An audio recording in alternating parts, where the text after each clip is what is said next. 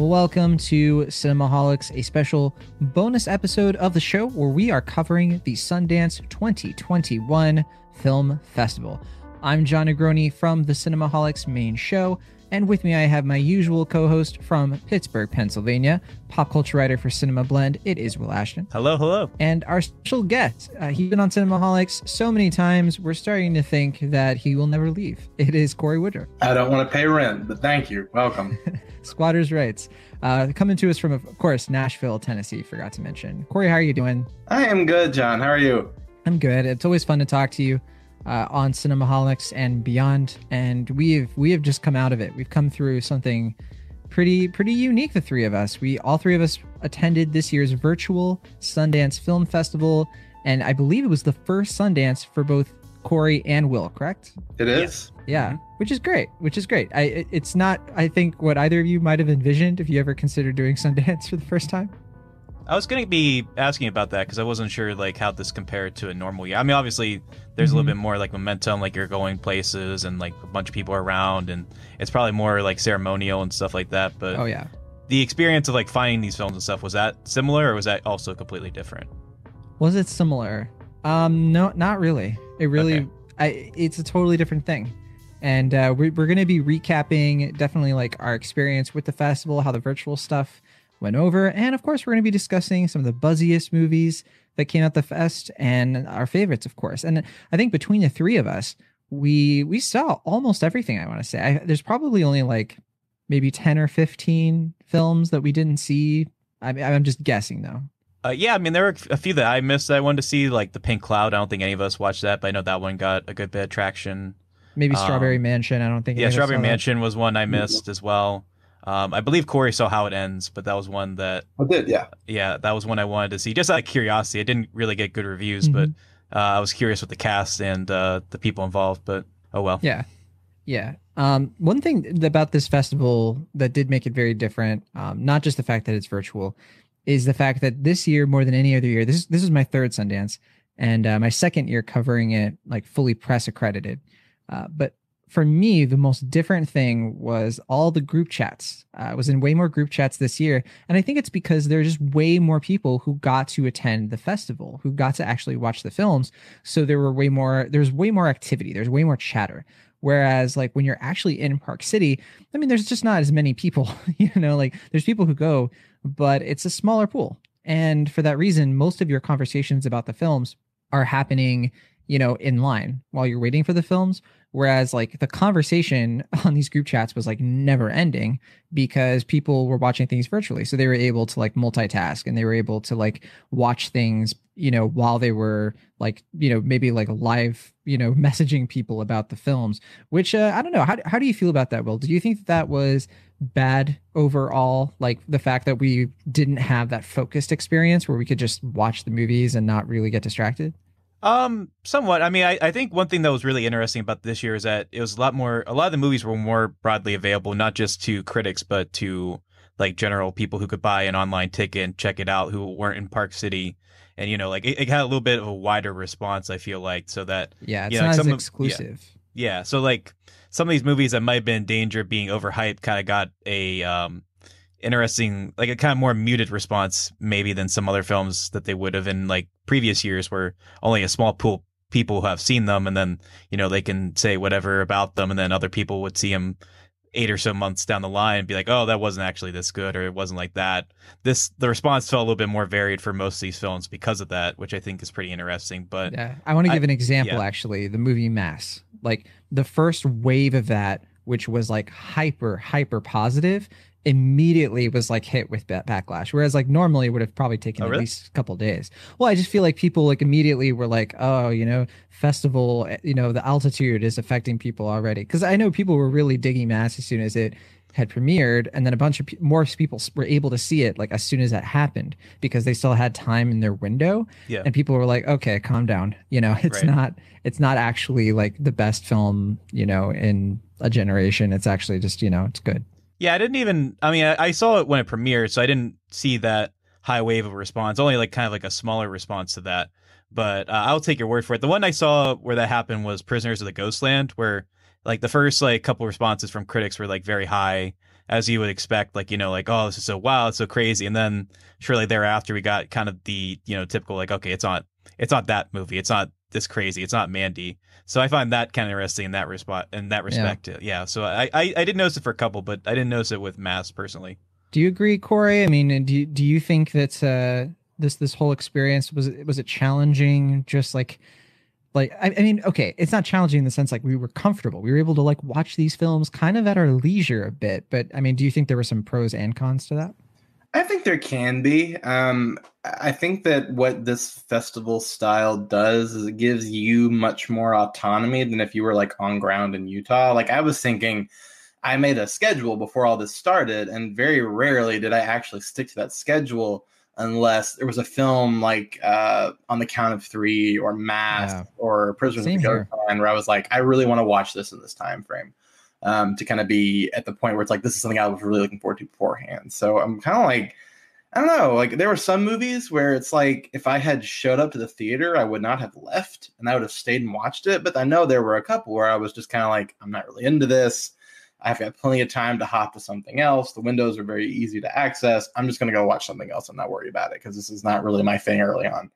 Um, and I feel like obviously cell phones are difficult because it's just like when you stare at a TV screen for 12 hours. Like actually during mass, I actually paused the movie for like 30 minutes because it's like I kind of needed just like a half second to catch my breath because of the intensity. But then like my wife came home and we kind of talked for a second and I restarted the movie. Like it's just it's such a weird way to consume film in this way because again some of these movies will be things we hear about months from now and i think that the the hype machine of festival reactions i think some sometimes like it is a bit like hearing like a really fire and brimstone like sermon at church where people get on those like spiritual highs and then you kind of come back to earth and everything kind of calms down. But i feel like that happens every year. Like you know i remember when me earl and the dying girl came out and i love oh yeah.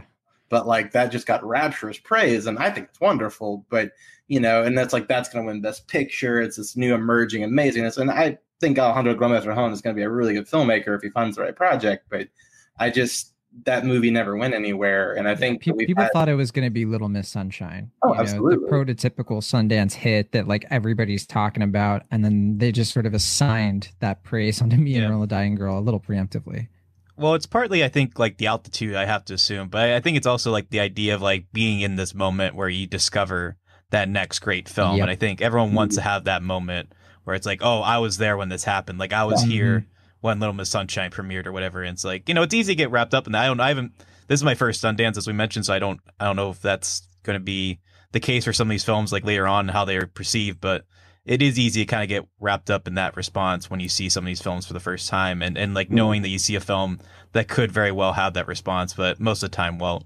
It's it's totally a thing. It's totally a thing where you watch the film and like, you know, you want it to be like as good as like you're feeling because then that means that like I, I see a lot of like clout chasing, you know, people trying to have the soundbite, the like reaction tweet that is going to you know be picked up and everything like that which is why for me like i avoided that completely. Like i did i did some like tweets like a bit of a thread of like my Letterboxd reactions but i was very very limited and eventually i just stopped doing it entirely because i just felt like i was in too much danger of like letting because when you're watching all these films like over like back to back you you kind of just start to lose sight you start to lose a little bit of like objectivity you know? Because like i think fatigue sets sets in. In a way that i don't think it sets in when you do like a live film festival. Because like in a live film festival i just feel like when you go from theater to theater and you have more like decompression in between the films which is hard to do in the virtual sense i think it's a lot easier to like go in with like a clean slate whereas like in the virtual film fest i found myself watching things back to back because I I didn't have time otherwise.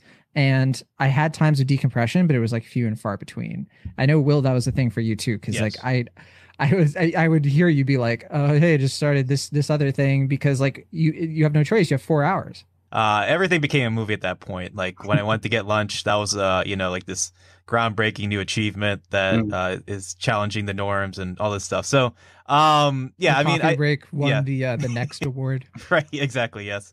Um, but I do think it's interesting that uh, I think comparatively to at least last year, the few the few other years, um, this is considered the weaker Sundance, and I'm curious if it's partly for what you're suggesting, John, which is that because there it's such a more insulated year where like everyone's kind of processing these movies at once and there's the online reactions but for the most part everyone has to kind of like sit with these movies and realize that like you know a lot of them are good some are very good but a lot of them are just kind of fine or average and i'm wondering if that's partly attributed to the fact that it was online and people were just with their own experiences with the films and they didn't have that collective response or see it with a crowd where they, they get so like warped up in a movie like that.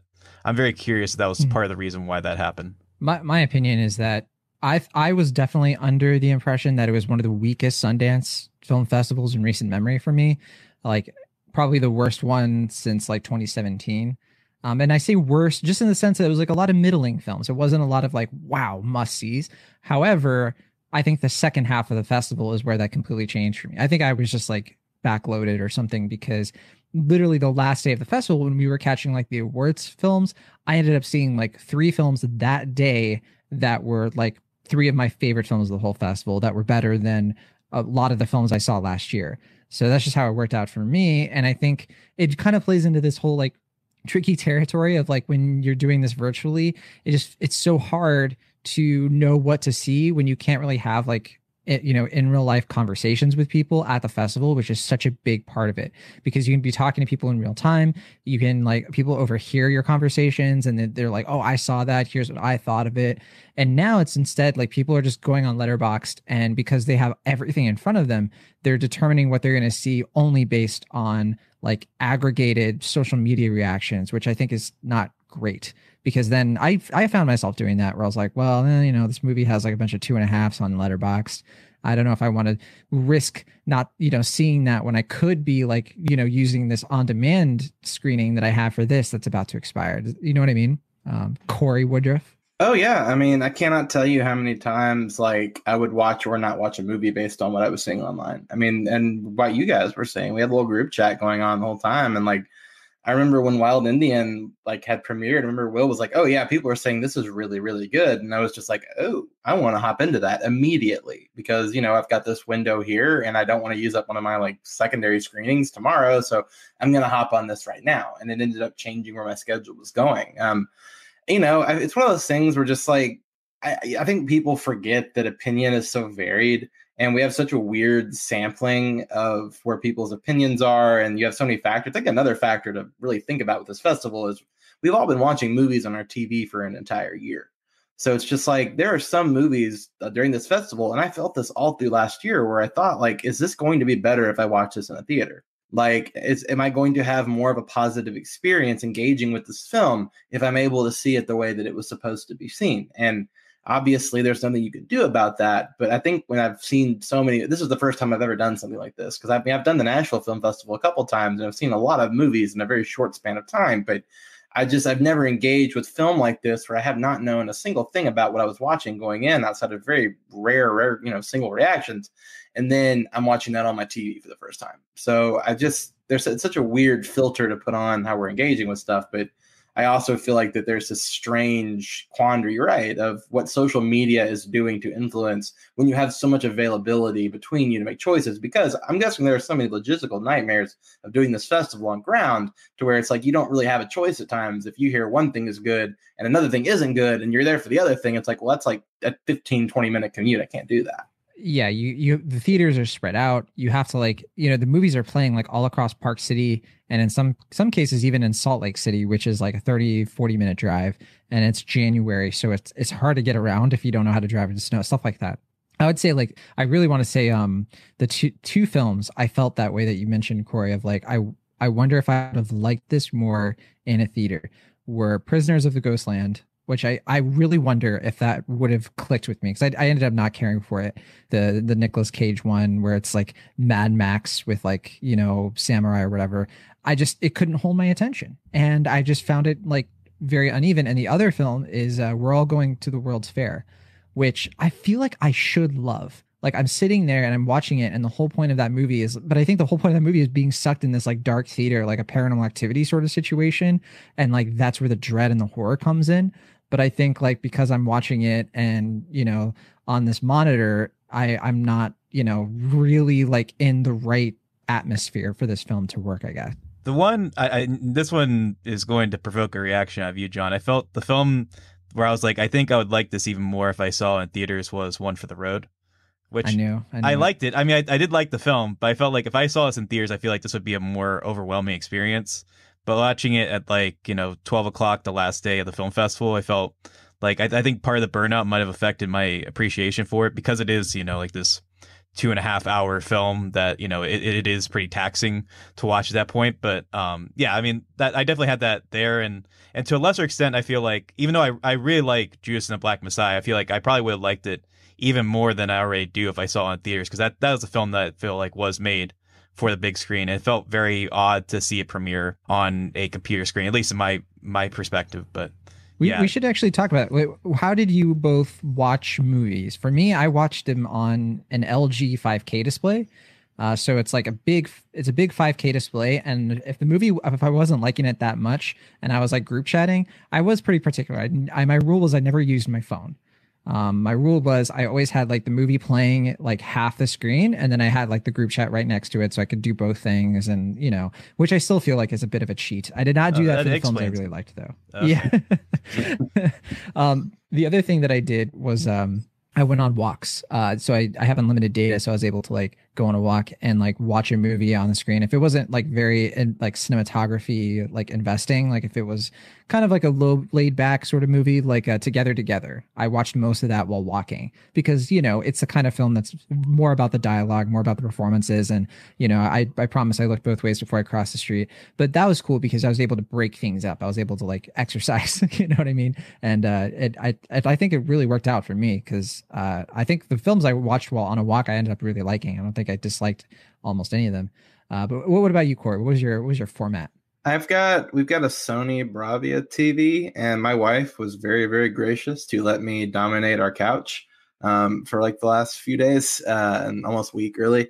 Um, and I kind of did a mix of like casting it off my phone on the Sundance app, and then through my um, computer through uh, AirPlay. Um, so it was it was kind of like how I've been watching movies. So you know, obviously I haven't been to the movies in forever, like actual sense. So I've just gotten so used to watching movies at home, and you kind of had to force yourself to do that, you know, long, long ago. But um, I just it was weird. Uh, it's so weird. Like Will was talking about Judas and the Black Messiah. It's like I went to Tenet in the theater, and I remember I saw that trailer in theaters. I'm like, that would be such an amazing movie to see with the sound and the just the performance like in that big way. And you know, I ended up watching it like you know on my television, um, you know, and like late later in the day. So it was just it was a strange, strange way of engaging with film that way. Yeah, I, I, I wanted to watch things on a TV, but I just couldn't because uh, my my partner like usually works in our living room because of COVID, so uh, would would not have uh, been very fair to her. So I, uh, but I, I, had a whole office to myself to watch all of these. It was very comfy and cozy. I had my space heater, so I was very content. What about you, William Tyler? I, I know that you probably watched most of these from the Pittsburgh uh, library. Yeah, pretty much. Um, no, I, I, I watch these all, yeah, all these on my computer.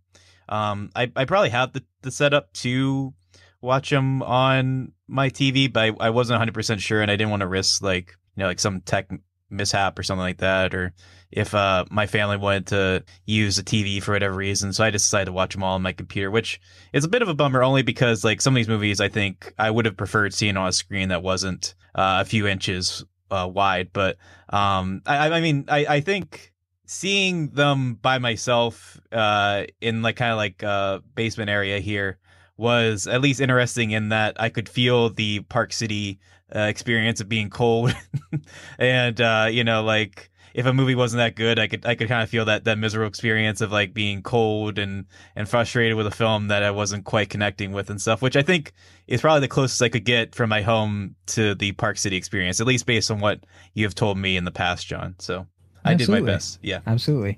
All right. Um, we're gonna talk about our favorite films of the festival, and then we'll end with like just a general, like overall that what the film is kind of meant to you in like more of a general sense. But before we talk about the really good stuff, was there one or two films you want to say that maybe disappointed you a lot, uh, or are so bad that it's actually worth mentioning?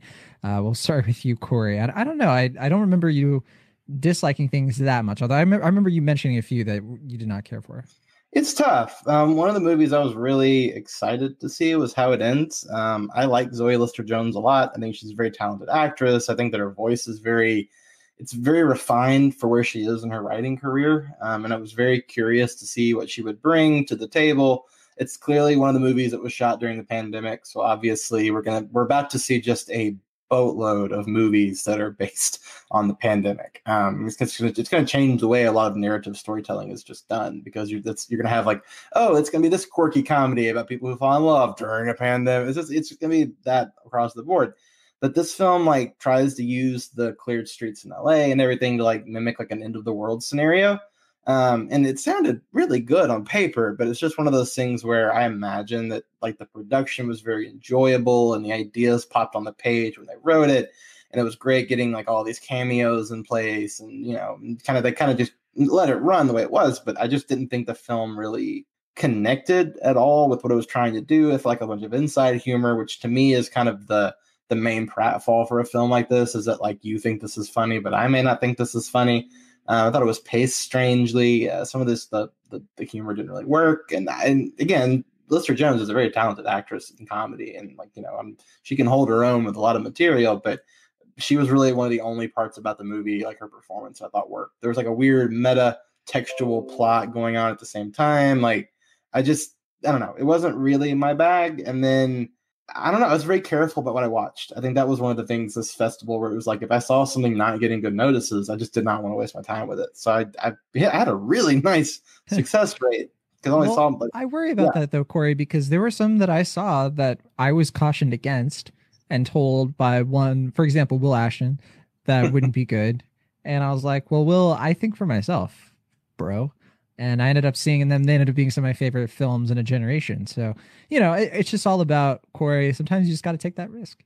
You do. I, I do. And if I had like if I did not have so much to do during the week after the week, because the weekend I watched everything I wanted. Like I got through as much as I possibly could. It just like when Oh, the work week gets and it's just like crap. Like I, I would love to just block I, out I took the week off. I just, you know, I might have. I now that I think back, I wish I would have had more time to like engage with everything. Because you're right. Like I think that is a legitimate downfall to this is that like there is no room for discovery. Like there were very rarely films, and I think that's because you have such a like availability in front of you. There's just so many options to choose from. Where it's just like I don't yeah, fear of missing out. FOMO. Yeah, exactly. It was big. Oh, it was huge. Like worse than like being in person. But um, it's interesting, and I kind of am with Will on first date. Like I, I liked Tyson Brown a lot in his like performance, but I thought that film was obviously kind of cloying in the way that it's just so obviously referencing other stuff. Um, but that's also a movie where it's like I'm not really going to remember much about it in like a week. Like it's just kind of a it's kind of a blip on the radar. But those are the only two. That's legitimately the only two films where I'm kind of like I don't really think that was that good. Everything else I saw was either like good to great. All right. What about you, Will? I mean, I know there's a couple that uh, you did not care for, and I think we share one of them. But I'll let you. Yeah.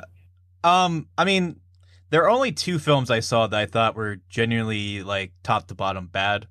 Uh, one I think was meant to be bad, so I, I I'm kind of uh wrestling with how I should approach it, and the other one I, I think, as Corey mentioned, was First Date, which I think was trying to be this kind of cutesy, uh, you know, nostalgic film that was referencing a bunch of filmmakers, and I I seem to be on the outskirts because most of the people I've seen responding to it are, are you know not overwhelmingly positive, but they're like, yeah, it's cute, it's fun, and I just don't know what movie they saw because the the movie I saw was just uh, I, I found very tedious and frustrating and uh, full of itself in a way that, that that I found pretty insufferable. But like Corey said, I do think that lead performance in that film does carry uh, some decent weight and, and helps uh, gloss over some of the difficulties I had with the narrative and the supporting characters. But uh, the movie that I think you're referring to, John, is, uh, and I gotta make sure I, I say this right so I don't swear on the air, but Mother Schmuckers, which is it. the um, yes.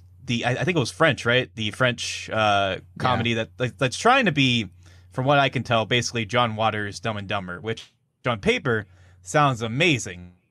It, it Uh, like, like, I, I think us. that that sounds like this. Yeah, it sounds like a fun, like especially you know late in the festival or late night into the festival. You know, I like it's fun. It's seventy minutes. It could be really goofy and silly and sweet, and it's obviously trying to go for this like sort of transgressive anti PC comedy, which I think I almost want to give it credit for being as like deliberately stupid as it wants to be and so against good taste and everything that it, it's trying to do. But i i ultimately just found it was crass for the sake of being crass. And it's like after a point, it's just like it, it any sort of like quote unquote shocks that were supposed to be elicited kind of got dull just because the movie just has no like real desire to do anything besides being uh you know like cloying and like cutesy and poking the bear basically. And uh i don't know i just i just found it to be uh nothing really worthwhile and I, I can see why it's got such a you know overwhelmingly negative response i'm not quite as negative on it as you and a few others are but uh ultimately i i can see why that was considered the worst of fest and it would be for me if i didn't Yeah. see first date um Yeah. It, Yeah. it- the only reason I gave it so on Letterboxd I gave it one star. I didn't give it half because at least it was only an hour and ten minutes. That was It is very short. One saving grace. Mhm. Yeah, this movie is just awful. Easily the worst film I've ever seen at Sundance. Like, I far and away, just terribly, terribly acted. Terribly like the staging is horrible. There's no coherence to it. It's just, it's just trying to be stupid for the sake of it, and that can be okay in some contexts. But yeah, no, I this movie I think people should actively like steer clear from unless like they I I mean I I know there's an audience for it out there, but like nobody I know, so I'll, put it that way. Um for me, yeah, I mean that was the only one I outright disliked, like heavily disliked. I mean, there were just some films that I thought were more mediocre than they deserved to be, you know, and there were some films I was really surprised, like really disappointed in, like uh, Glitch in the Matrix, uh, which was the last film I saw uh, because I saw that today, um, after the fact, and I just was like, my word, like, how is like my philosophy course from my sophomore year in college more insightful about the Matrix than this documentary with a great budget and really great like you know techniques and and ideas and or not ideas but i guess like the way they sort of like illustrate their points. But i've just never been more like underwhelmed by a documentary with this heavy this kind of like subject matter. Like it's all about simulation theory and i just i found it to be completely like dense with itself. It like dovetails into like you know this whole uh, like true crime thing that i'm like okay that's not okay. Like if you're gonna if you're gonna bring these things up like discuss them analyze them bring people on who have something insightful to say about them besides like basic platitudes you can read on reddit. Like that just felt this felt to me like a very generic you know reddit post and just like a sampling of all the comments. Like i, I found it very odd and I, I really disliked the the overall message of like what they think the matrix really represents which i think is like just so basic um so i, I had a pretty poor reaction to it other than that though you know lots of really good documentaries and um you know i i, already mentioned i was pretty disappointed in prisoners of the ghostland and uh, i already mentioned um we're all going to the world's fair which are films that i think in theory really work and i, I appreciate like them so much Yeah. and I, I hope they find their audience you know i, I hope Mhm. people see them and, and like them more than i did uh, one, one that really let me down though was uh, marvelous in the black hole which has Oh, like a great real Rhea Perlman performance. It has like so many, so many great things going on, but it just makes it's like forced errors or unforced errors.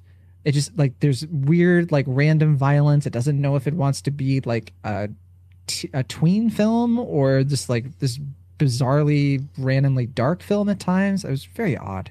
Well, for me, I felt like there are two films that throughout the festival felt like your quintessential Sundancey type movies, or at least your quintessential coming of age Sundancey movies. One was Coda, which won the Grand Jury Prize, which I'm sure we'll talk about more in a little bit. It's the And the big other- one. and the other one was marvelous marvelous in the black hole and um i think for me like i think they have similar issues but coda was able to be a little bit more unique and heartfelt and uh not to say that marvelous in the black hole isn't heartfelt but like it had i think a little bit more going for it in a way that even though it had those cliches and those familiar tropes it was able to overcome them with such like beautiful performances and these moments that really do emotionally work and I know a lot of people really did like Marvelous and Black Hole, and I'm not going to try to take that away from them. But for me, it felt like it had the same issues, but I just didn't have much out of. I didn't get much out of it beyond thinking like, yeah, Rhea Perlman, great actress. This is a great performance. Magic scenes are fun. Otherwise, it just kind of felt like a ho hum, quintessentially uh, mundane. Sundancey movie that's that favors being cute over really saying anything unique or profound. So Yeah. I ultimately found it to be a similarly uh, disappointing experience. That's that's enough negativity though. We we've been so negative. Let's talk about the good stuff. You know, um, and first, you know, say how many films you saw. Uh, for me, I saw. I, I thought I was going to see more. I saw 38. Um, I miscounted but you know, 38. That's like a few more than I saw last year, which kind of is mind boggling to me that I, I, I saw just as many like in person. I, I don't know how that happened, but um, regardless, uh, th- this is one of those years where there were fewer films than ever, and uh, we're not ranking, you know, anything. You're just sort of like bring bring something up that you feel like you want to get off your chest. Could be your absolute favorite, could be one of your favorites. Uh, Corey, we'll, we'll start with you. Starting with yeah, how many did you see, and uh, which one do you want to bring up first that uh, warmed your Sundance heart? I saw, I feel like a lightweight here. I saw 22, which uh, to my wife makes her eyes want to like pop out of her head, being like, How many movies did you watch? Um, but then it's like, Well, I know people watching in their 30s. Like, it's, it's strange, but like, I feel like that's tremendously a lot of movies um, compared to normally, like, you know, to my normal slate of how I watch things. Um, but uh, would like to have seen, but I don't know. I feel like I, I, saw everything I had a strong desire to see, which is kind of what I would hope out of a festival like this. I kind of got everything off my list. I was like super excited about. Um, but there's one movie that I mean, it's there are there are a handful of movies I saw that I think are legitimately great films. Um, I think they're movies I'm going to be thinking about all year long. Like I remember I texted a friend after watching one of these where I was just kind of like, if I don't see anything else for the rest of this year, and that's my favorite movie, like I'm gonna be set. And that was on the count of three. Um, I think that film is absolutely magnificent. And it's one of those things where it's like I kind of wanted to check myself a few days later, like, what do you think about this? Did you get that festival bump from this? And I, I genuinely think it's a great film. Um, I don't think it's, you know, perfect, but like then again, I feel like that's a silly qualifier in general. Like I just it's just such a risk like it could have been a disaster. Like I genuinely feel like that film could have been like a Day the Clown Cried level disaster um, if they had handled it improperly. Like a film that didn't just would not get distributed uh, in, in, any way, shape, or form. Um, but it's just got such a tender heart dealing with such just bleak subject matter, and the fact that it finds just this just dangerous level of satire and looking at desperation, but it buoys that with so much hope and really undercuts why the satire works. And um, Jerrod Carmichael, I think, is going to be a legitimate force um, in directing. Oh, yeah. I think he is incredibly talented. Um, I think his voice is so unique. Um, there's not a ton of people I feel like that are working in that type of space. Um, he, he, does. He reminds me of what Hiro Murai is doing in Atlanta. I mean, it reminds me of that level of just like I don't know. I feel like people say like WandaVision's like David Lynchian, but to me, it's legitimate like going back to Lynch's roots and looking at the way that he kind of unfolded his realities and the types of observations he would make about the world around him. Um, I just I definitely was not thinking of David Lynch during on the count of three. Interesting. At all. Interesting. Yeah, I don't know. I'm, I did not think of David Lynch either. I was thinking of like yeah. classic like '80s buddy comedies, but like mixed with like an A24 um, sensibility. Interesting. Yeah, I was I, I, was thinking along the lines of um, like you said, Atlanta, but like with a kind of Safdie brother edge to it. Yeah, yeah, I can my, see that. Yeah, that There's definitely like a Safdie blend in there, but I don't know. I, Blue Valentine came to my mind. Blue Valentine, Blue Velvet popped in my mind when I was. I was about to say Michelle Williams, really? Yes, I mean the same hair color. It's, it's a delightful film. Okay. I mean, they're both very tragic films. I would have to say. but um, I don't know. That one is like if I had to pick one, well, there are a handful of people I think that are going to come out of this festival um, that are going to have very advantageous directorial careers. Um, but I, that one just hit me with a shovel. Just it's just such a beautiful, but it's just it's bold, and I just feel like that when you take risks like that with telling stories that could potentially be so problematic, if you pull it off and you pull it off with such grace and such tact, it's just like I can't like I, I can't wait for that to get distributed and that to find its audience. Like I don't think it's an awards film or anything, but like it will easily be one of my favorite movies when the year is said and done. I just I, I Same, cannot yeah. say enough good things about it. I think I think it's probably going to come out in the summer, and it's it's going to find definitely like yeah. a more avant-garde audience, like the typical A24 fashion. I, I, could see it being like the uncut gem slot of like the holiday season, but I don't think it's an awards film, like you said. Um, not that it shouldn't be, but yeah, I mean, it's it's one of those movies, I, and I think all three of us consider it one of our favorites. Not to speak for Will, but yeah, I mean, it, it was the first film I saw at Sundance where I was like, okay, this is like what I came here for. Coda was the first thing I saw, and you know, I really enjoyed Coda. Coda is like an obvious like of course like it's a big crowd pleaser. I enjoyed watching it a lot. I had a lot of personal you know flavor with it and i really appreciate it. But on the count of three is like you know the kind of movie that like makes me like feel alive you know? Like makes me i mean you know no no uh pun intended right? But i think like what it showcases with Jerrod Carmichael as a emerging filmmaker here is first of all he is fantastic at getting really great dramatic performances out of comedians you know as a comedian himself uh, i think what he's able to do with like tiffany haddish and Henry Winkler, who they've done dramatic turns before, but I think sometimes in other films and, and properties, and, uh, it can be kind of hard to like get people to not think of like their more infamous characters, comedic mm-hmm. characters. And Carmichael is just like, as a director, I think he's just really good at like breaking through that and like bringing out like real people out of, you know, these performances, I guess. Yeah, and also JB Smoove as well. And I think Oh yeah, yeah. Um, JB Smoove and Henry Winkler, it's so fascinating to me about their casting is that they play totally against their image. Like they're they're both playing characters that are way against like what you expect. Like you know, like this is way different than what you'd see from uh, JB Smoove on Curb Your Enthusiasm or like Henry Winkler, even on his darker stuff like Barry. Like he, it's just a completely different character than what we're used to seeing, yeah. and to I think great effect. And uh, yeah, that's that's one of many things I would champion about the film for sure. It's it's a really good one. Um, before we move on though, uh, is there anything else you wanted to add, Will, about on the count of three? I mean, is it one of your favorites yeah. too, or yeah? It is my favorite. Yeah, I mean, of the ones I saw, like I think the best made film that I saw at the festival was Judas and the Black Messiah. Like I think everything about that was firing all cylinders. It's such a furious, commanding film that uh, I, I, think that's going to get a lot of recognition and deservedly so. Uh, for me personally, though, my favorite film, like the one that affected me the most emotionally, the one that just like you said, like that that was that quintessential Sundance experience. Of like, okay, this is the movie, like this is the type of movie I came to see at this festival uh, that was that movie. And and like you were saying, like uh, Corey, where everything about it could have easily fallen apart at any given moment. It's like this kind of like uh, uh, House of Cards, where it's like everything about it could easily just crumble if they they took a wrong step or did a wrong thing. And that's not to say it's perfect. Like there are a couple, you know, there's a couple moments where it's trying to be kind of edgy that I it didn't work for me or kind of soured the tone a bit. And uh, there's a couple things that that happened towards the end that I'm sure are going to divulge into some heavy think pieces. But yeah. um, I, I think what it does so well is so astoundingly good that it, it just works. It, it just goes against all perceived knowledge of like what you would think it could do and just becomes even better. I don't want to hype it up too much because I imagine some people are going to see this in a few months and be like, oh, it wasn't that great, or like, oh, it was good, it was amazing. Because I've seen that response from some people, and I understand that because it is, you know, it's a difficult film because it deals with uh, very heavy subject matters in a kind of light and flippant way. So I can understand if it's not going to appeal to everyone. But for me personally, I was like, okay, this is this is my bag. This is definitely the type of film I like, and I'm just so very happy that it worked as well as it did. And uh, once again, I think it proves that Christopher Abbott, no offense to Adam Driver, is the the best Girls alumni. I think he is doing some of the best work, some of the most interesting work. Huh. Uh, I love Adam Driver too. I think he's a fantastic actor, but Christopher I mean, Abbott's, just, Abbott's yeah. a secret weapon for indie movies. You put him in your movie, and it's like I don't know. He takes it to an eleven, I think.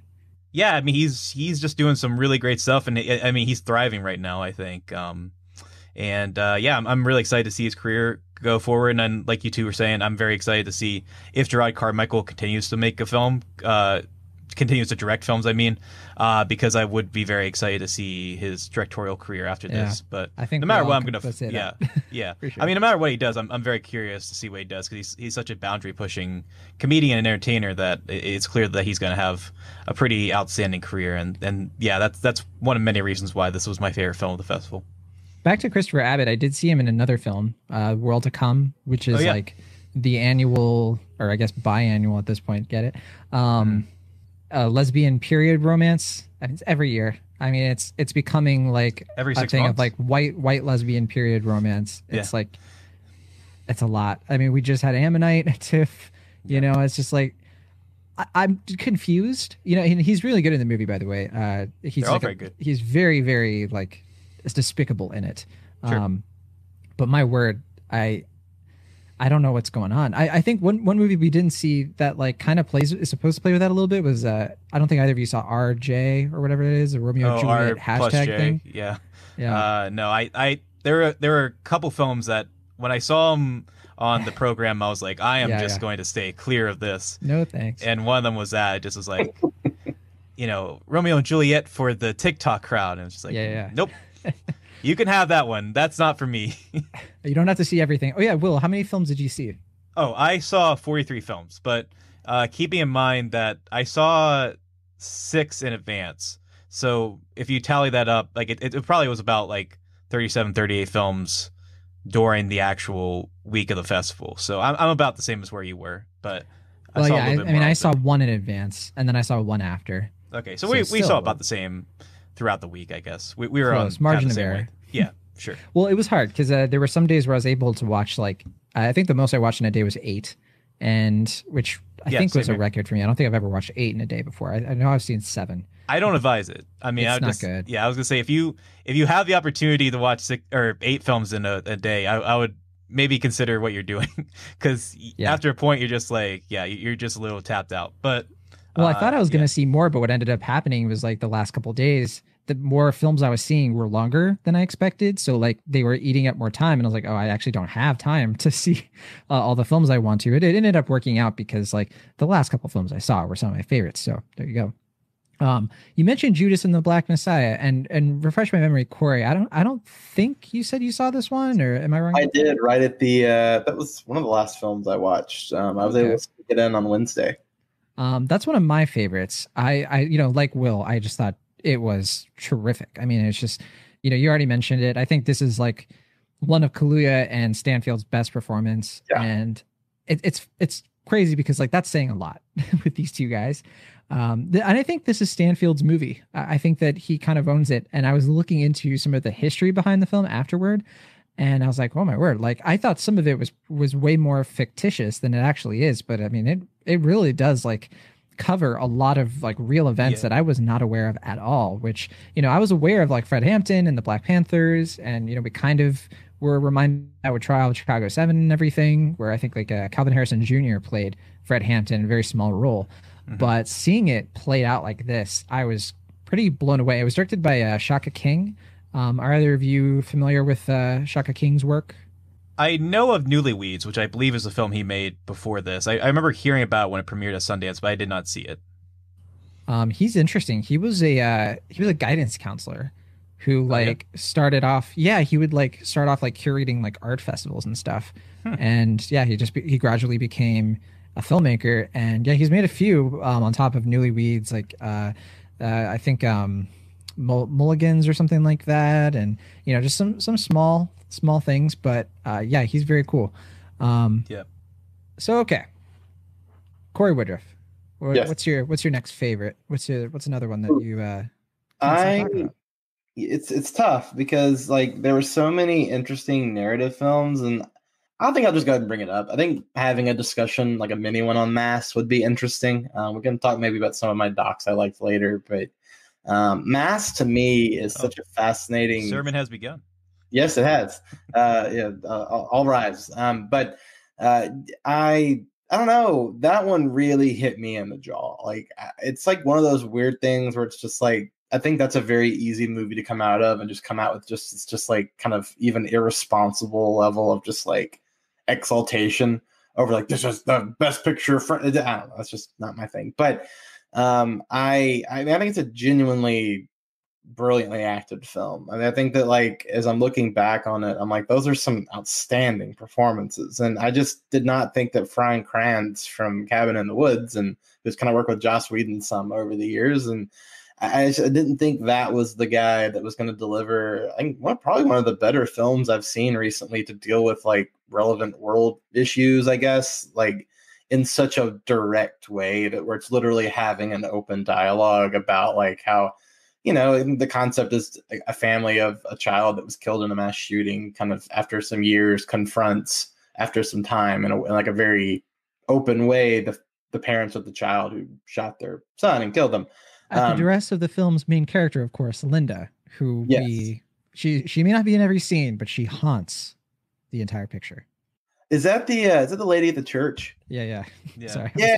making a joke. Her her snacks uh, are are key and crucial to the film's sustenance, both in, in, in many key ways. That I mean, we just have the scene where he goes over and I don't know it, it, it, that movie. It's tough. I mean, it's like one of those things where I think there are like moments here and there where Kranz like tries to show that he knows like how to direct outside of just like shooting performance. I think it's actually a pretty strong direction for just letting these people go off. But I don't know. I think that movie has this just valuable sense of just like being able to acknowledge just the unquestionable just mess of what happens when you know the worst thing in the world possibly comes into your lap and how do you deal with that and I, I gotta say like i think that Jason Isaacs really good martha plimpton comeback is here i think she's going to legitimately get some more work because of this performance alone raising uh, hope no yeah she's raising hell i liked raising hope um you know but Ann Dowd, I, I'll, I'll, be honest with you. I don't know of an actress right now who scares me more than Ann Dowd. Um, well, after her character actress Margot Martindale, she's great. Now Margot's my girl, but Margot doesn't scare me quite like Ann Dowd. How does. how is there not a movie where they, they play sisters or something at this point? Oh my like, god, yeah, that's true. I would watch that movie like 18 times. Like just oh, please give it to me. But um, she is transformative in this. Like I, I, hate doing the the Oscar handicapping this early, but like if she winds up getting a supporting actress nomination next year, it's like well deserved. Like it wouldn't surprise me at all because she is to me one of the most valuable character actresses we have. What she is able to do to mix in just this just urgent sense of dread through just kind of like this very casual like her character in hereditary still like to me i think that was almost the scariest part of that movie.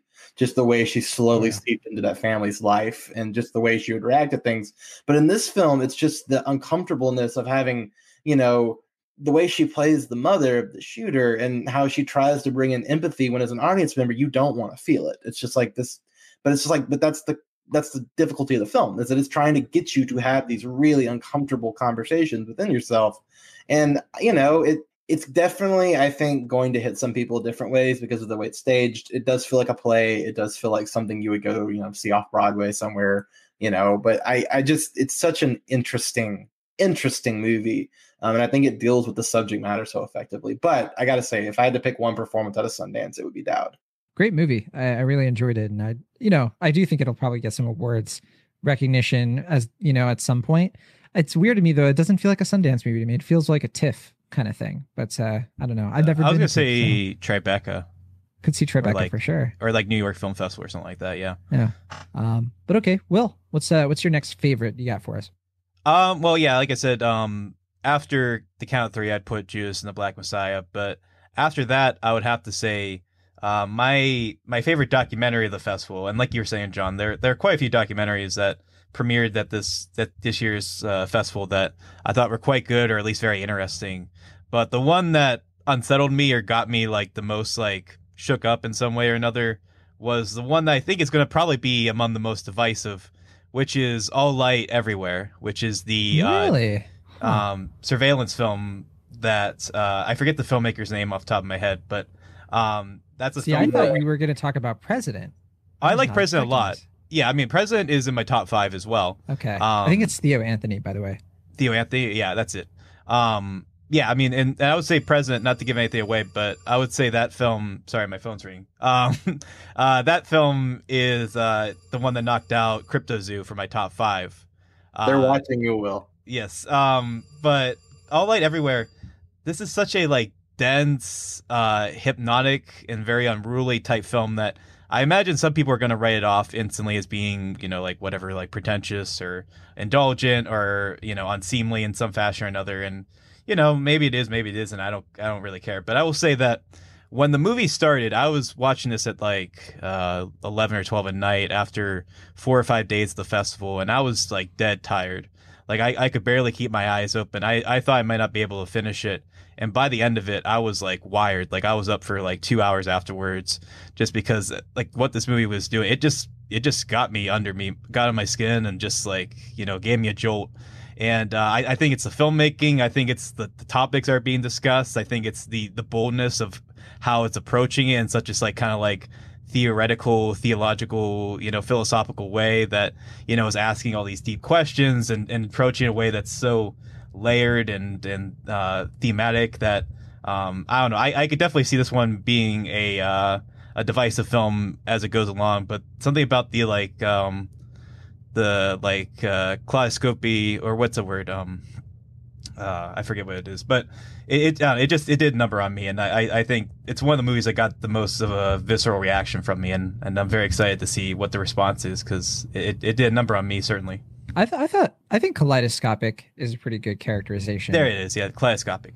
Yeah, yeah. I yeah I liked this one. Didn't love it. I, I think for me it's like my characterization of it is it's basically like a MoMA exhibit, but like as a movie or like if you've ever been to like any MoMA sort of atmosphere and you've watched Sure. like one of the like mini movies they have, it's like if they did like a whole feature length film. film. Which that that sells it to me. Like I think that's fantastic, but I can I think see that I think for me it's too for long for that Sure. kind of thing. I so I didn't really I didn't feel like I was retaining all. You, you mentioned it was dense. I think just for me and maybe some others, it's just it's a lot without any through line. So that's why I was kind of like, ah, I guess I don't. I thought there was, but I, I think it's not. It's not directly through line. It's, it's a lot of things that that seem kind of inconsequently uh, misconnected. But uh, to me, thinking back on it, I, I thought they all tied together in a really fascinating way. But it's definitely unconventional, which I think is going to Oh, yeah. Upset some people. But um, I think Corey, you saw this one as well, right? I did. Um, it's. I think it's startling. I mean, I, I think that what it does is uh, what I think is just what I love about documentary filmmaking, and just this. I, I, it feels like a very roundabout form of investigative journalism, um, with the way that I think it just so openly studies.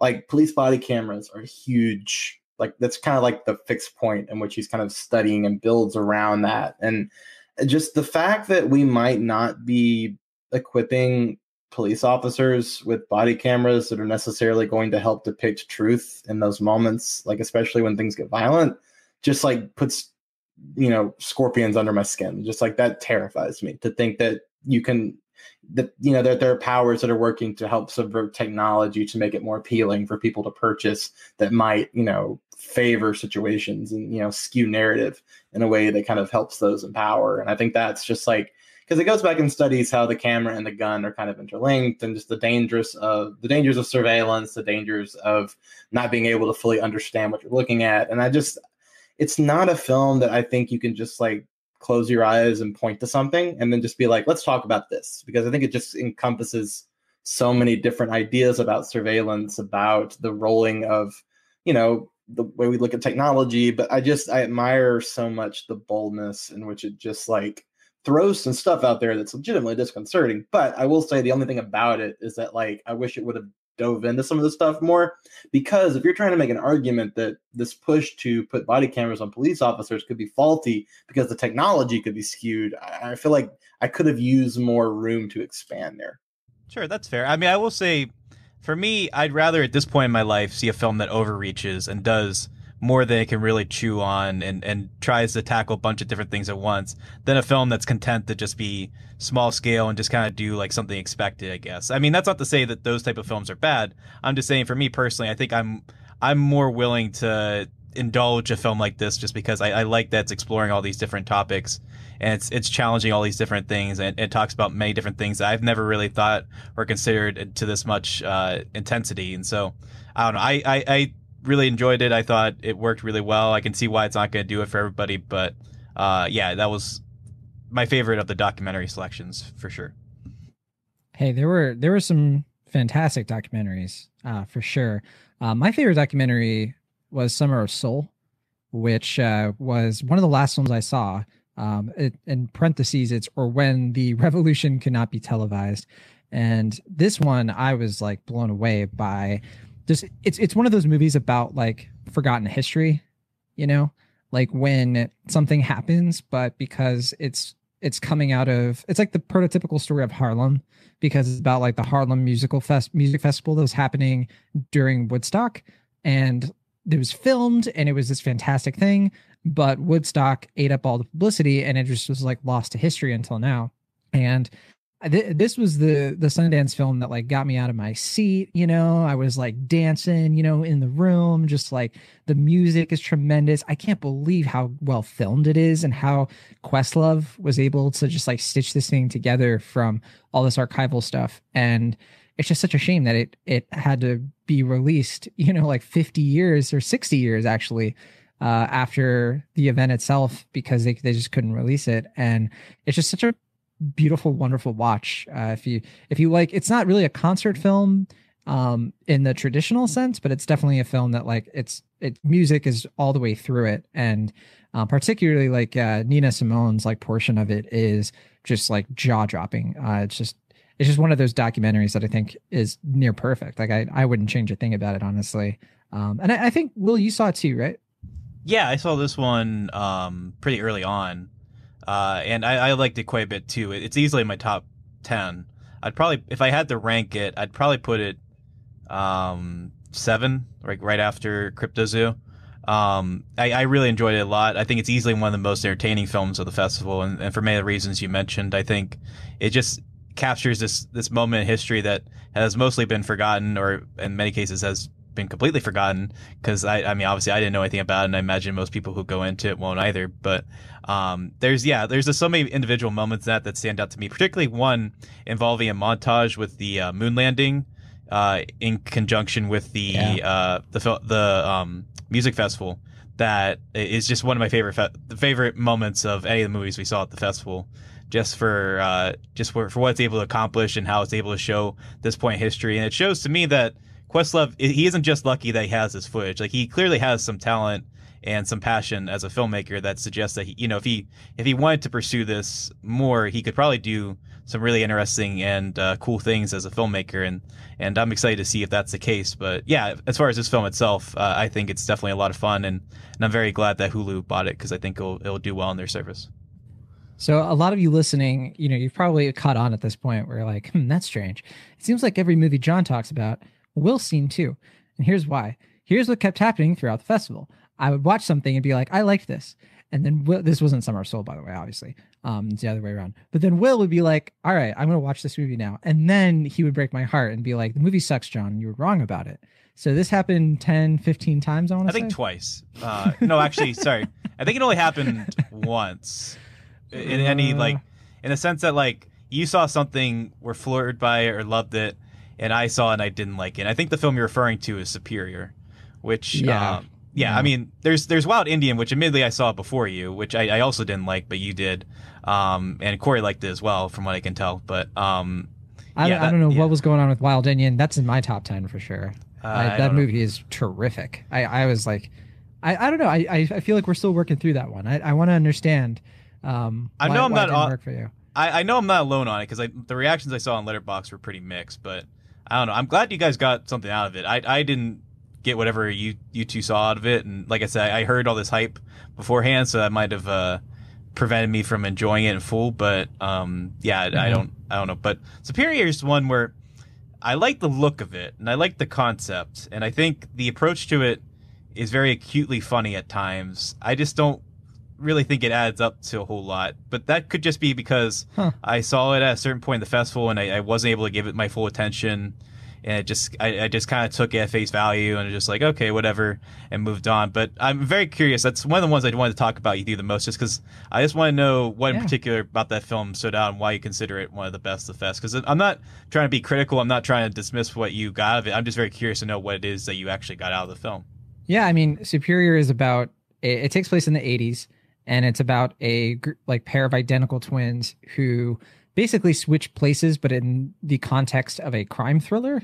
And the twist is that like one of them knows it's a crime thriller and the other doesn't. Yeah, I described it as Todd Solondz's The Parent Trap, which yeah, I think yeah. it's a fun way to describe it, but may not be fun. fully accurate. But nevertheless, it's, go ahead. It, it's a good starting point, sure. Um, yeah, and you you mentioned the look of it. That's a big part of it. I think that like the movie's willingness to embrace the tacky side of the 80s is very notable.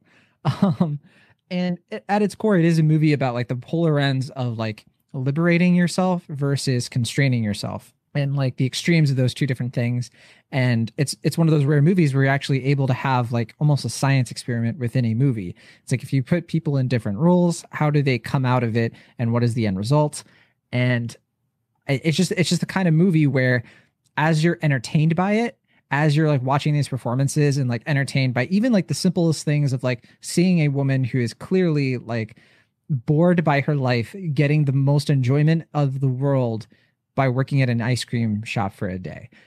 And like that to me is like entertainment of like i just that's how invested i was. I was like i i feel like this character needs to go on some sort of odyssey and then she does and then yeah it's it's just one of those rare movies that like did not have to do a lot i think to get its point across i mean it sounds like it, it didn't get its point across for you will but Oh, you I know, got what the intent was. I mean, I, I I get all that. I just didn't find that to be, I guess, as interesting or investing as you did because I don't think it's doing anything that's particularly unique to this genre. But maybe i, th- I think the uni- the uniqueness is in sort of the the gimmick the concept and uh, i think like the overall presentation i mean if, if you distill it down to like what it's kind of as a, like what it is as a plot you know Yeah. it's it's a pretty generic thriller where But like I'm- you know person's yeah. on the loose and you know Right. dangerous and yeah But I'm talking like I'm not even talking from like story standpoint. Like the style of it is so downplayed and dry, which I tend to like. But I felt like for this type of film, it felt so kind of downplayed to a point where I just don't really like. I'm not quite sure what what all the filmmaker wanted the the film to achieve for the audience. Like I'm not 100 percent sure what it I think was. to- like, to Yeah. get you to care about a world that is mundane sure. and to like find the like because I think you're supposed you're either so- supposed to be connecting with Yeah. Vivian or Marion. And if you're connecting with Vivian, it's because you recognize that there can be beauty in the mundane things.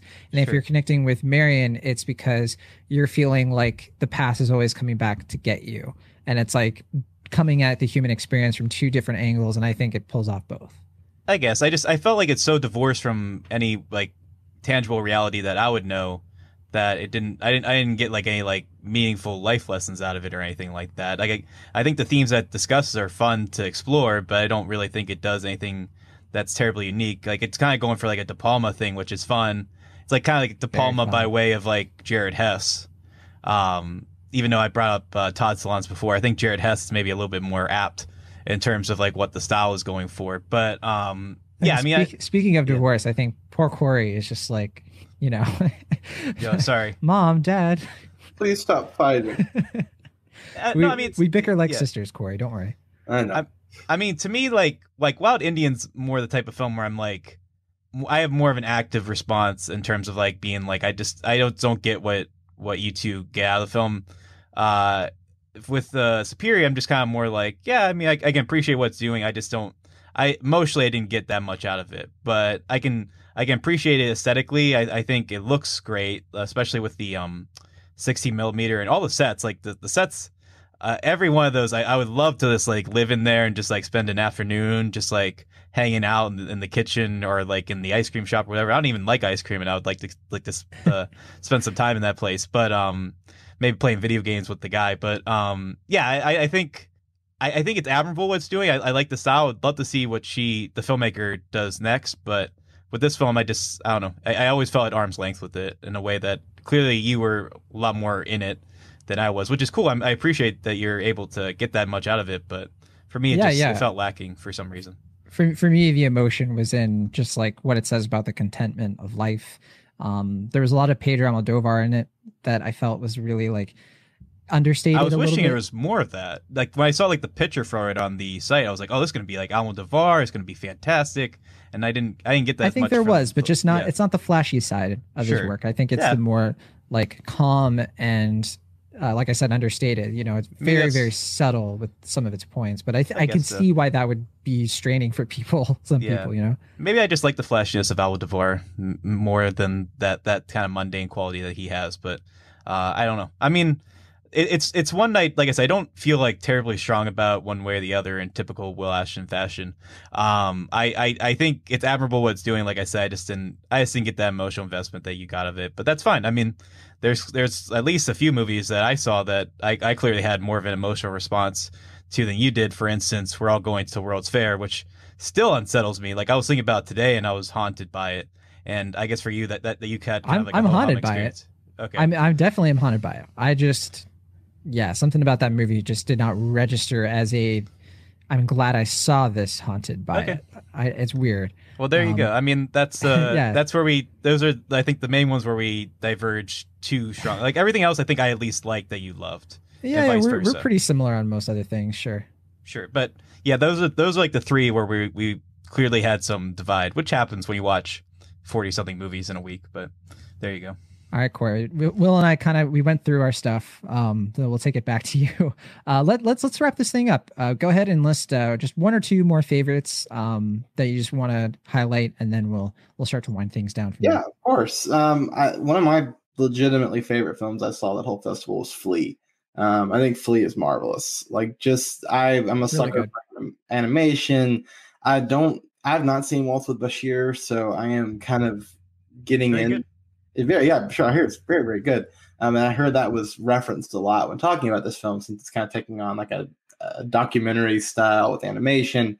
Um, but I thought it was outstanding. I mean, just if you're looking at just such a fascinating like duality of kind of a young gay um, Afghan refugee who's coming out of the Mujahideen and just his journey of what his he and his family had to go through just to get on solid ground and just the ramifications of how he has to grapple with how he's weaved his own life's narrative as the years have gone on and kind of you know the the, the dueling identity between who he becomes and what he is uh, what he has been um, and just the just the tender the tender heart that it has for I think at times what very sadly gets politicized and just you know looking at people who are leaving countries and you know just kind of the hell they have to go through just to be able to say like I'm safe and I can be somewhere where I can kind of start again when the world that I'm in kind of falls apart. Um, but I, I, think it's marvelous. Like I think I'm really excited. I'm I will see it again when they do the uh, version with uh, Riz Ahmed voicing the main character when the English edition comes out. Um, but I, I, think it's really, really good. And Neon's picked it up. They're going to know what to do with it. So I look forward to that film getting a big moment when it comes out. And um, you guys mentioned President, which I think is outstanding too. Like I think that there's some of the documentaries like this. Like I love Summer of Soul as well. So I some of the documentaries in this are just so so so good and that one's about the election in zimbabwe a couple years ago and their attempt at having a free election after years under dictatorship and just the rigors of that. Just some of the footage they get is outstanding and just terrifying. And it's just such a relevant film for what we're going through now, or we've just been through for the last few months. And, um, you know, a couple other little ones. I love Jockey with Clifton Collins. Uh, I thought he was great in that film. I like um, that one. It, it, was it wasn't as amazing, but I, I definitely yeah. can see why it's getting all the love. I mean, it's oh, yeah. it's pretty good. And I guess the only other film I would bring up is just being like, I would hope people watch it when it comes out. Um, I really, really liked, uh, I like Together Together, but I think one of my favorite other narrative films was the new Ben Wheatley film, In the Earth. I find myself thinking about that one a lot. And I just, for movies that were made in the UK during the pandemic, um, it is much, much, much better than Lockdown, uh, which I think is a terrible movie. I just regret having watched that. But um, In the Earth is kind of like a Annihilation meets 10 Cloverfield Lane with like some sprinkles of like midsummery folks horror put into it. Um, you know, I'm not quite as well versed in Ben Wheatley's filmography as others, but I'm really interested to go back and look now because of the way he kind of mixes in just this like mundanity of living through a pandemic and the kind of the tr- treading lightly ground we're all in right now with this just like grand folk horror about our relationship with nature and the difference of people trying to find meaning at things at times that doesn't really have a lot, which I think is what people can tend to do in moments like a pandemic and the extremes people will go to to try to reason in their mind why things are happening. It's just I, it's a very compelling movie that I, I, feel like gets better and better the more I'm removed from it. So I'm I'm excited a, to see people. big big improvement over uh, Rebecca, Rebecca, his last film. Um, yeah, I mean, I, I the, the only thing I disagree with you, John, is that or John uh, with you, Corey, is that um you just want to disagree with sure, me. Well, it's like... sure, it just it, it's in my nature. Um, uh, yeah, it's like another thing, John. um, yeah, no, I, I I I like uh, In the Earth. I, I definitely think it's a better film, like you said, than um, either Rebecca or Lockdown. But it's the one that I think of the ones I've seen at the festival. I, have I've actually thought about the least. Like I kind of forgot about it until now. um, in terms of like, like, same here. Yeah, like I was like, I like I like what it's doing. I just don't think it fully comes together until the end. Interesting. Like, yeah. um, and I think the end is just like hundred percent pure Wheatley, you know, nutsiness that I, I really enjoyed. But I felt the build up to it was this kind of like uh, mixed bag. Like some of it's fun. I, there's like one supporting character in it that's just so maniacally goofy that I, I, I appreciate a lot. But um, yeah, I, I, appreciate the film. I like it. I, I definitely think it's a worthwhile watch. I just I would say it's probably towards the middle of the ones I saw at the festival. Fair enough. It's it's weird. Like I, I feel like for pandemic content because we know it's coming. Like we know we're to spend the next couple of years just parsing through pandemic movies and eventually a film will probably win best picture that's about the pandemic. You're going to have great pandemic performances and crappy versions of it. It's just i don't know it's just it's, it's just so interesting that this yeah. is kind of like the ground level films that we're going to get. And I, I was very enticed by the way that it dealt with things. And you know it's probably i think all the films that i mentioned are uh, on a different plane, but just it's just kind of because I watch it at midnight, so just for that midnight vibe and enjoying the movie right before I go to bed, like I I, I dug it, uh, and I, I hope that if people like that type of movie, that you you see it because Neon will put it out sometime this year. Yeah, um, and to answer your question, Corey, the movie you're talking about that's going to win Best Picture is Ron Howard's Fauci, starring Tom Hanks. oh my gosh. Um, okay. Or Tom so... Hooper. It could be Tom Hooper. Um, okay, Will Ashton. Um, any any last couple of favorites you want to mention before we we finish this thing out? Uh, let's let's let's go. Let's hear all about it. Yeah, I mean the one. I mean, like we said, we mentioned President, which I I agree with Corey. I think that's just a first rate journalistic account of uh, the Zimbabwe 2018 government election. Uh, just just harrowing stuff to watch, and I, I believe John, you got to sneak it in towards the end as well, so you, you have seen yeah. it. Um, I really like that one. I I think it's it's on the cusp of being great if we got a little bit more perspective from him. I think like he he seems like maybe a little bit the main the presidential candidate. I think I, I kind of wanted to know, a little bit more about him as a person beyond just like his political speeches and his um his interactions with his staff, but beyond that, I think everything it does is just incredibly well done. A, a, lot of incredible footage. There's a, a protest scene that's like some of the most like shocking uh, documentary footage that I've seen in a good while. But um, yeah, yeah, I mean, uh, uh, in addition to those films that we mentioned, uh, one other documentary that I really like that unfortunately I think is kind of getting a muted response from the rest of the festival. So this might just be more of a me thing, uh, but I know Corey has seen it as well, which is The Most Beautiful Boy in the World, which is the documentary about Bjorn Anderson. Uh, I, I, might be uh, mispronouncing his last name, so I apologize, but um, primarily he's known as the uh, child performer from Death in Venice, uh, the 1971 film, I believe, if I'm remembering correctly, and uh, it's just exploring his personal story from uh, adulthood and as well as like a troubled childhood where he was never fully able to become a boy, but he still wrestles with these things from his childhood, so he can never fully become a man as well. And it's such a beautiful, very sad documentary that is told in this very uh, lyrical kind of poetic way that um, I can see it rubbing some people the wrong way because it has like this kind of uh, uh, uh, whims or not whimsical, but like kind of like a like a uh, uh, delicate approach that um, you know it, it, favors kind of like some like uh, um, flashy angles and stuff like that that I think might might take some people out if you don't like that in your documentaries. But um, I, I I thought it was really compelling and, and really enriching experience to watch, and uh, it was one I saw just before the festival began earnest, and at the time it was my favorite film at the festival before I saw on the count of three. So that's one I hope people find it. I hope people get as much out of it as I did. But um, I know Corey, you you liked it as well. Maybe not as much as I did, but I think to some extent you did as well, right? I gotta say that one gets better as I get removed from it. Um, there's it is haunting as hell, and it just so I think eloquently breaks down just what fame can do, particularly at a time in the world where we really weren't able to ramp, you know, really you know see where the world was going. Like I feel like you know obviously society I think went through a pretty major shift in 1970 and we kind of saw the world beginning to open up in new ways and just the way that you know that was such a horrible horrible situation for that child to be in where obviously the tragedy that's going on with his mother and his grandmother kind, trying to kind of exploit him i feel like is a only way you can put it for you know his ability to be cast in this film and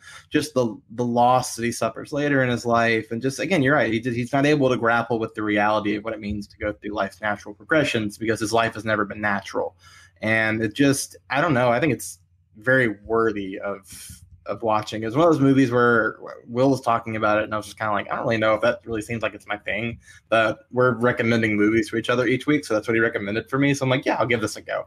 Um, and I actually really thought it was good. So I'm I'm really curious to see when it will find. It's like if it finds a good dist- distributor, it feels like a neon film to me. I really hope they pick it up because I think they'll they'll really get at the audience it needs. But I actually think it's quite good.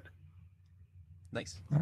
Um, other than that, my uh, my other big favorite from the festival was was one that Corey wasn't particularly fa- fond of, but uh, John liked even more than I did, which is Cryptozoo, which I just mentioned uh, not too long ago, which is a a very bizarre, very beguiling animated film for adults, uh, very much for adults. Um, don't don't bring the kids to this one, but um, yeah, I, I think this one.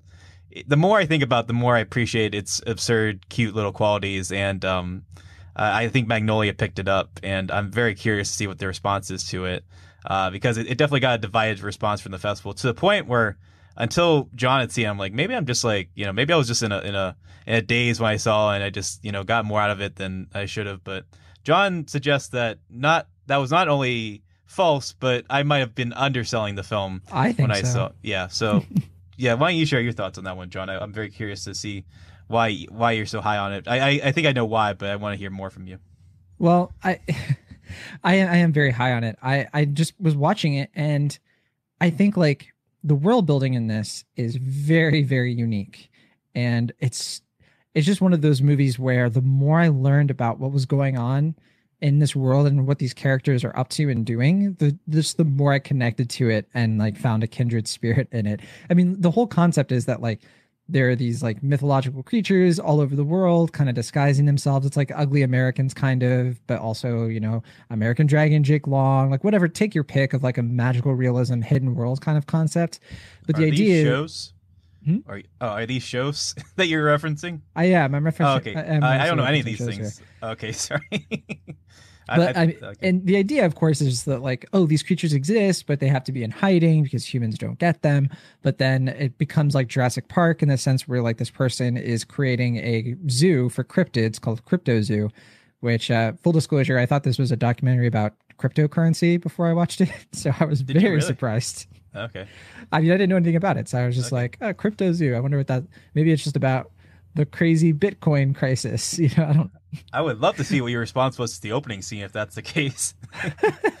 I was I was like, wait. Absolutely. I've heard of sharing data, but this is ridiculous. But yeah, no, uh yeah, that opening scene sets the tone quite well, I think, for like what you're in for. And I just I, I saw uh Amanda the Jedi, who's been on the show before, she referred to it as uh, Jurassic Park on acid, and that is absolutely accurate. Because it's the kind of thing where you're watching it and there were so many times where like they were doing things with the animation. It, it's like paper, you know. It's it's not like super fancy, you know, animation. It's it's hand drawn sort of, but at times it's like stencils. It's the Cool. same guy made my entire high school was sinking into the sea, which if, if anyone has seen that, it, it's exactly the same style. It's a little bit uh, goofier in its approach, but it's the same, definitely the same filmmaker in every respect. So yeah, And and with this, it's like it's just so endlessly creative. Like every scene was something new and different. You know, it's not just showing characters in a plane. It's like zooming in on the plane and then just like the panels of the plane disappear so you see them in the clouds. And I'm just like this is like this is what I want.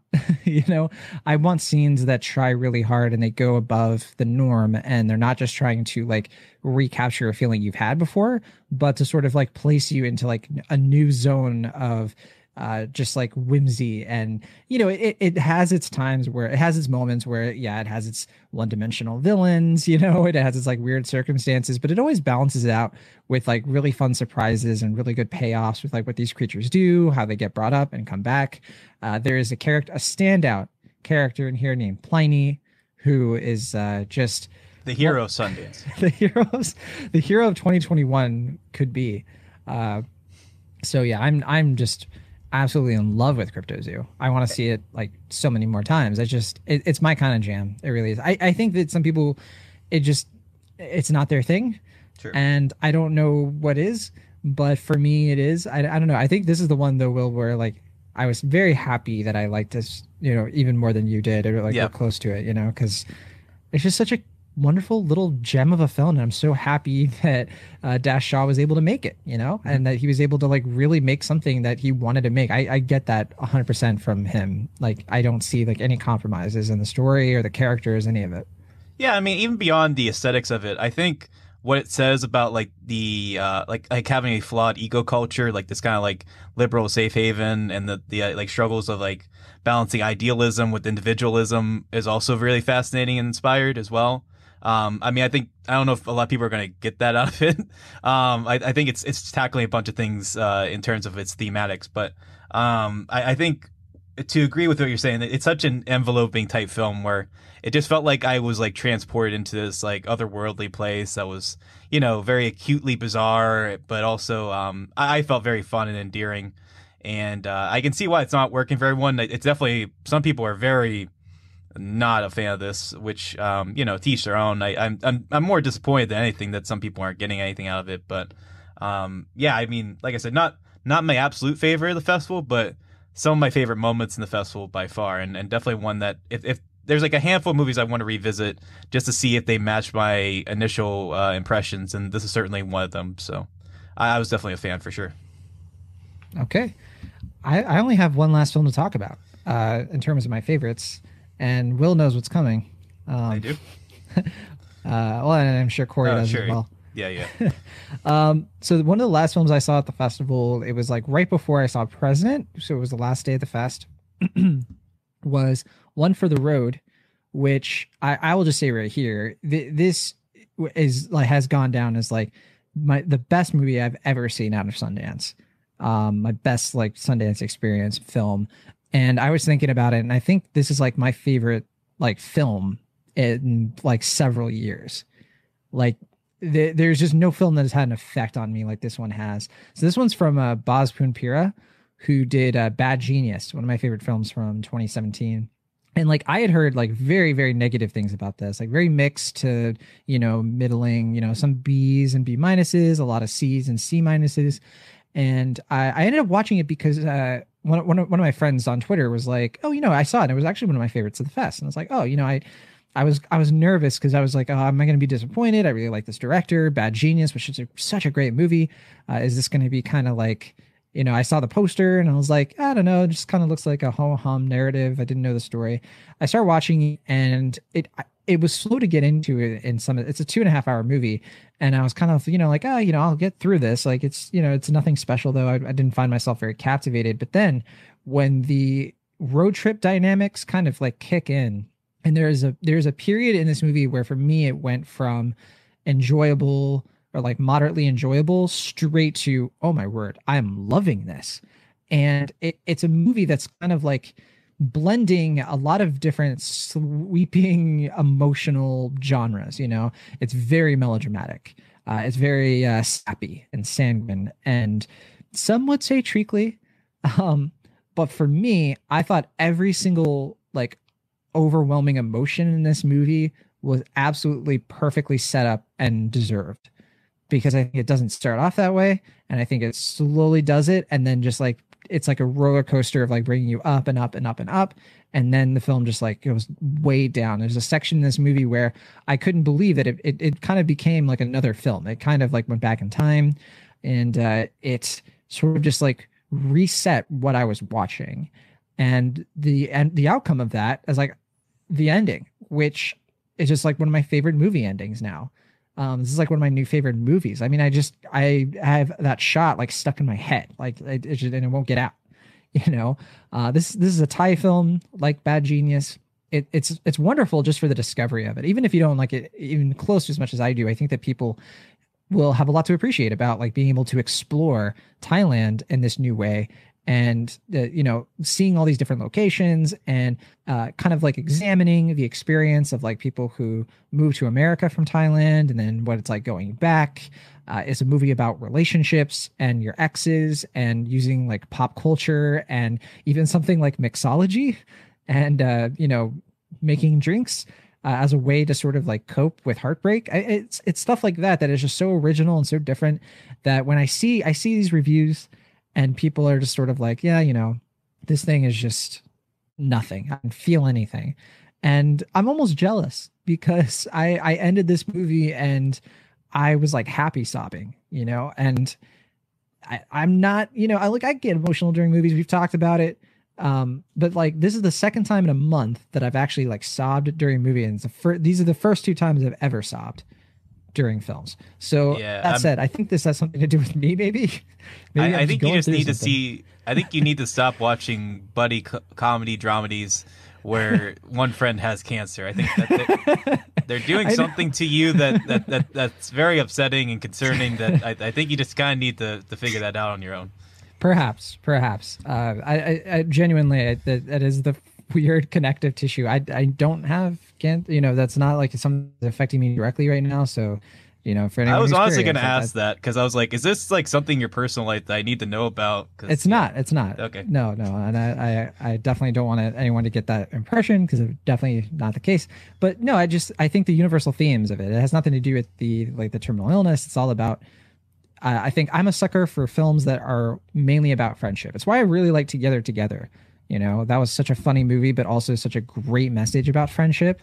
And this one, I think, is working on the same level. And like, you know, I just like the movie that can do both. It can have what I like about romantic movies, um, but mixes it with like heartbreak, and it mixes it with friendship, and it mixes it with like broken friendship, and it does all these things at once. And that's why I just think that it's like a tremendous, masterfully done film, and uh, I'm just in love with it. So I, yeah, I this this is this is gonna end up being like my rare like A plus film um, that uh, I I feel very happy about dishing because it's uh, it really is that for me, and I'm like genuinely upset that I can't rewatch it already. Like I've have been like sitting here being like I want to watch it again, and I calling can't. the reps and Huh? talk like calling the reps and talking to people at Sundance and having sternly worded phone calls and all that. yeah, yeah, play Ja Ja Ding Dong.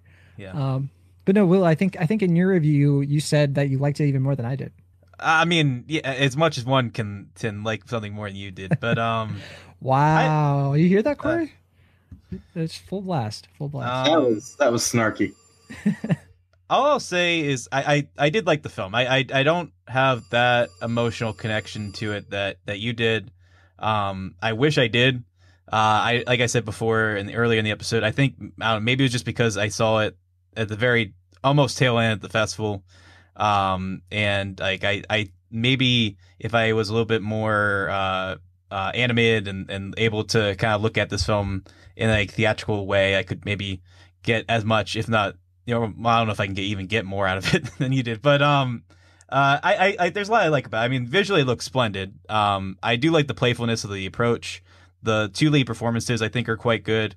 Um, and I, I definitely appreciate all the little nods and winks to um, I, I hope I pronounce this right, Wong Kar Wai's uh filmography. Yeah. Um, he's a producer on the film. One of the rare films that he's produced that he didn't also direct, um, which is pretty fascinating. I'm, I'm very curious to know how that came about. But um, there's uh, certainly a lot of nods to his films that I think are fun. There's also a nod to John Woo's film that, that I was like, oh, okay, yes, John Woo likes stuffs. But um, uh, I don't know. I mean, I think for me, what what kept me from loving it was the middle, which I felt kind of felt a little bit repetitious to me in a way that that that made me feel the weight of it and and and I think kind of took a little bit out of my uh, goodwill out of it. But um, I I, I think this is going to be one of the biggest crowd pleasers that comes out of the festival, and I think in a traditional year, like I can't imagine going from Coda to One for the Road. And just like having such an overwhelming kind of emotional experience from both those films, uh, I think John, you would have to like collect yourself. I think. It's a good Uh, thing I watched one at the very beginning and one at the very Right. end. um, but yeah, no, I, I definitely liked it. I mean, I, I, I think it's a good film. I enjoyed it, and maybe if I revisit later down the road, I'll, I'll be closer to where you are. But as it stands, uh, I like it. Yeah. All right. I'm sure there is way more we could talk about. There's tons of movies we other movies we saw, good movies that we just don't even have time um, to even get into. Um, did you, This did is you, terrible. I feel like I'm, I'm ter- hijacking the conversation here. I feel like we have to say something about like, that a new Edgar Wright film played at Sundance. that's Uh, true. Sparks Brothers. yeah, I didn't like, see it though. You two did, and you said good things about it. So Yeah, I liked it. I did. I liked that, and it's just so weird that like Wright's like legitimately one of my favorite filmmakers working of anything, and like this is his first new movie in like four years, and like it's just such a fascinating discussion about this band that like never got any sort of prominence, but has always seemed to be ahead of the curve of like paving the way for others. It's kind of like your favorite musician's favorite musician, I suppose, but. Um, I just I feel like we needed to like at least briefly mention that like Edgar Wright made a like a, a gigantic fan documentary for like like what seems like his favorite band, I suppose, and that like it's probably going to like explode this band's relevancy later in its career. And um, the new Leo Carax film, um, uh, Annette with Adam Driver, these are the guys that are doing the music for that. So um, yeah. I I'm I'm very curious what life that film is going to have because we basically get two Edgar Wright movies this year, which is a very nice kind of reward for having survived yeah. the last year. But I feel like that's like if I had to bring one more movie up, that'd be it. Yeah, like I said, there's just so many, and I think like one of the last things I'll say before we have to close it out here, I think that uh, if you've never attended Sundance or been into the Sundance scene, I think that like, and if let's say it's virtual again next year for whatever reason, I think it's really important people prioritize documentaries because I think the documentaries tend to be the more likely good movies at Sundance. I think is pretty fair to say because I think Sundance has the reputation where it's like it's where like the best documentaries tend to come out in a given year. Um, it's just it's a very documentary focused festival. There's obviously a lot of other great stuff, but uh, if you're interested in Sundance or if you're interested in like maybe watching some things for yourself after the fact, the documentaries tend to be just really good bets. Um, and we didn't even cover like a, a morsel of, of the ones that are really good. Yeah, I mean, I will say I, I agree with you, but I also say don't at least from my experience, don't schedule like four documentaries in a row yeah, it is a little tough I, to do that. it, it gets a little exhausting after a while because so many of these documentaries are emotionally intensive and uh, you know true to life in obvious ways and stuff. So uh, you know, definitely seek them out, but maybe squeeze in a uh, you know a black and white narrative film about uh, you know a, a, woman or man living their life and and uh, enjoying themselves in between. So I, I thought least... you were talking about passing, just because you know. Uh, no, I, that, that, my my joke there is that there are at least three films at the festival yeah. I saw this year that were slice of life, black and white period films. That dog would be quiet. Yeah, or... yeah, the dog wouldn't be quiet. Uh, El Planeta and um, Esa Planeta. Yeah, there you go. And uh, Which I still haven't seen that in Rita Moreno. I I'm so behind. Yeah. Oh yeah, I forgot about Rita Miranda. I I complete. I, I was like, I might check that out later, and then just never never had a chance to check that out. But I'm sure it was fine. I'm sure it was even good.